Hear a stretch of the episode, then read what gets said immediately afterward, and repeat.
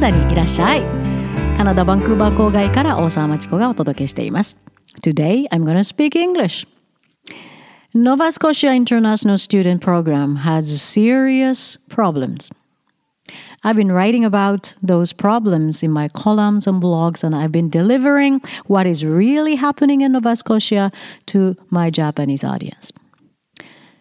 Well, the sole purpose of their program is students' money, money, money.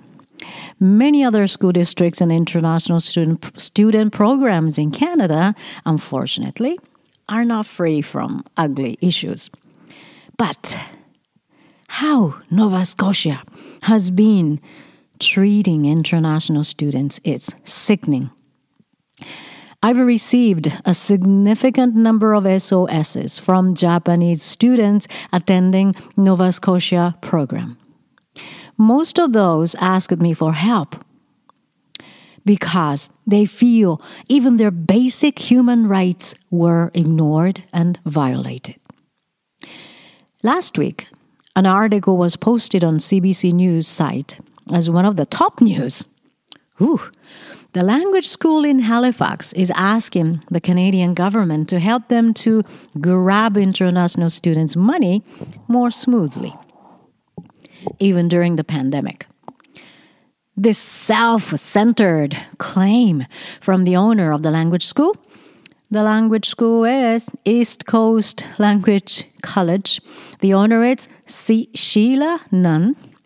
Clearly revealed, interestingly revealed, what the international student programs are targeting. Money.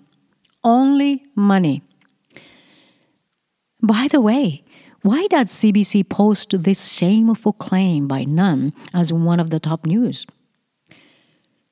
Is CBC on the same money grabbing team as language schools in Canada?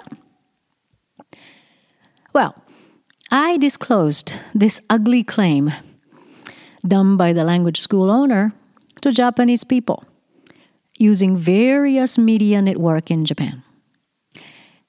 Up to now, over 50,000 Japanese have received this information directly from me. This is my argument. The title is Protect International Students. A language school owner in Halifax is asking the Canadian government to bend its travel restrictions to help her business stay afloat.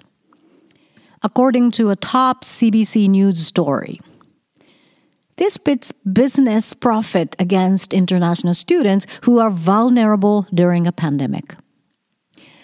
The Halifax Language School argues that international students should be exempt from the three day quarantine. We are hanging on by our fingernails. Its concern is not about international students' convenience. The owner demands the Canadian government to bend its strict quarantine rule in order to keep its business. She says the school has only 25% capacity of students. It needs students' money or it can't pay bills. Please, government, let me have international students more easily so that I can keep my business.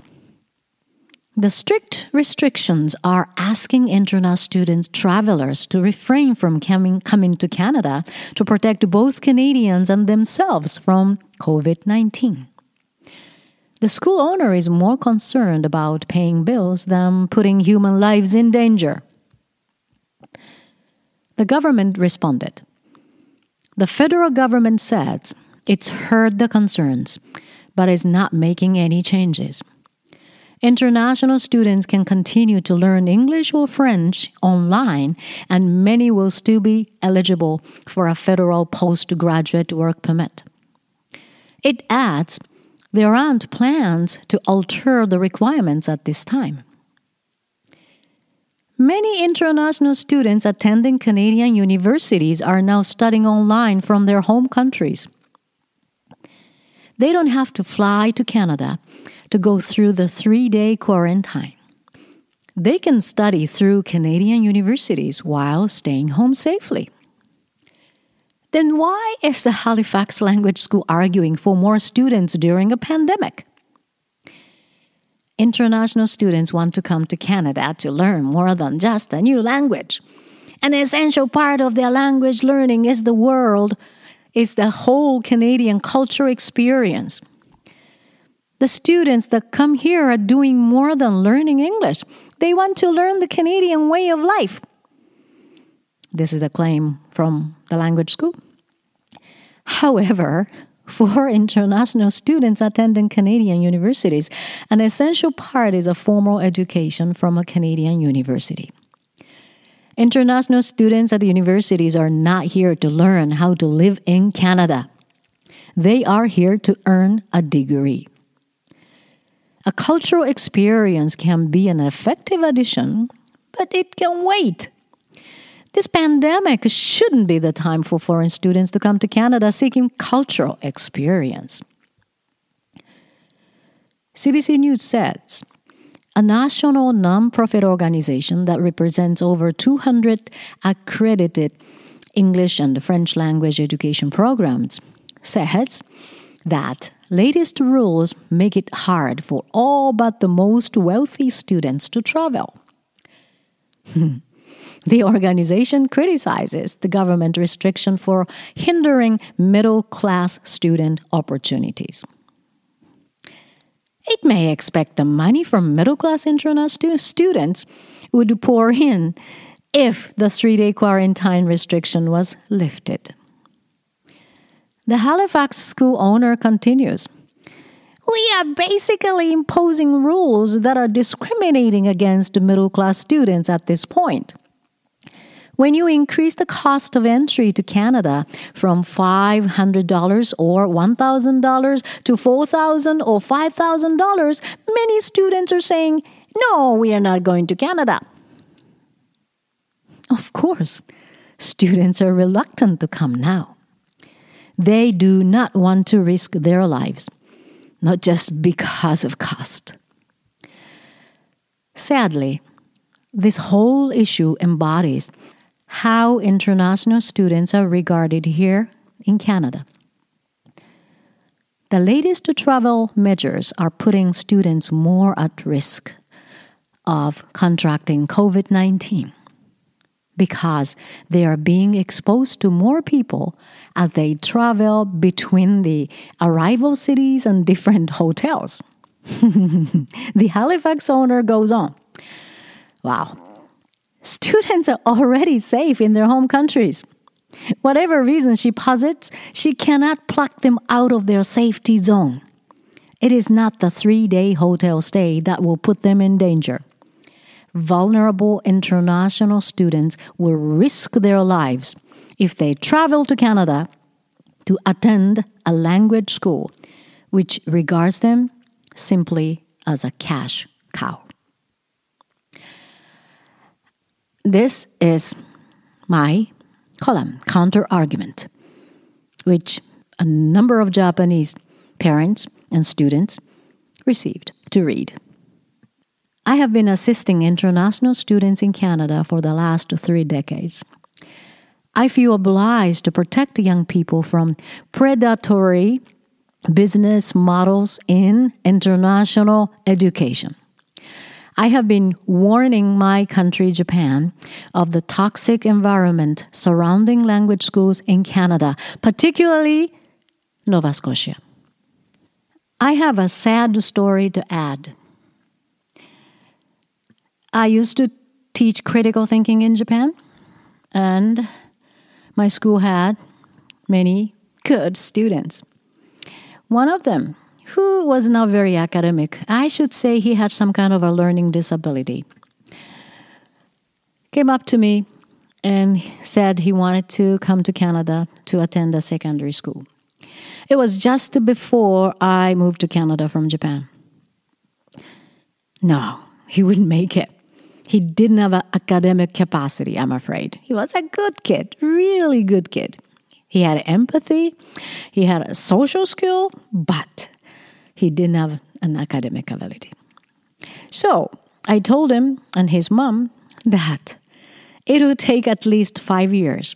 And even after five years, he may not be able to graduate. But he really wanted to come, So he decided to uh, study with us to prepare himself for the level of a secondary school here in Canada. After I arrived in Canada and started living here, he stopped communicating. I was wondering what happened to him.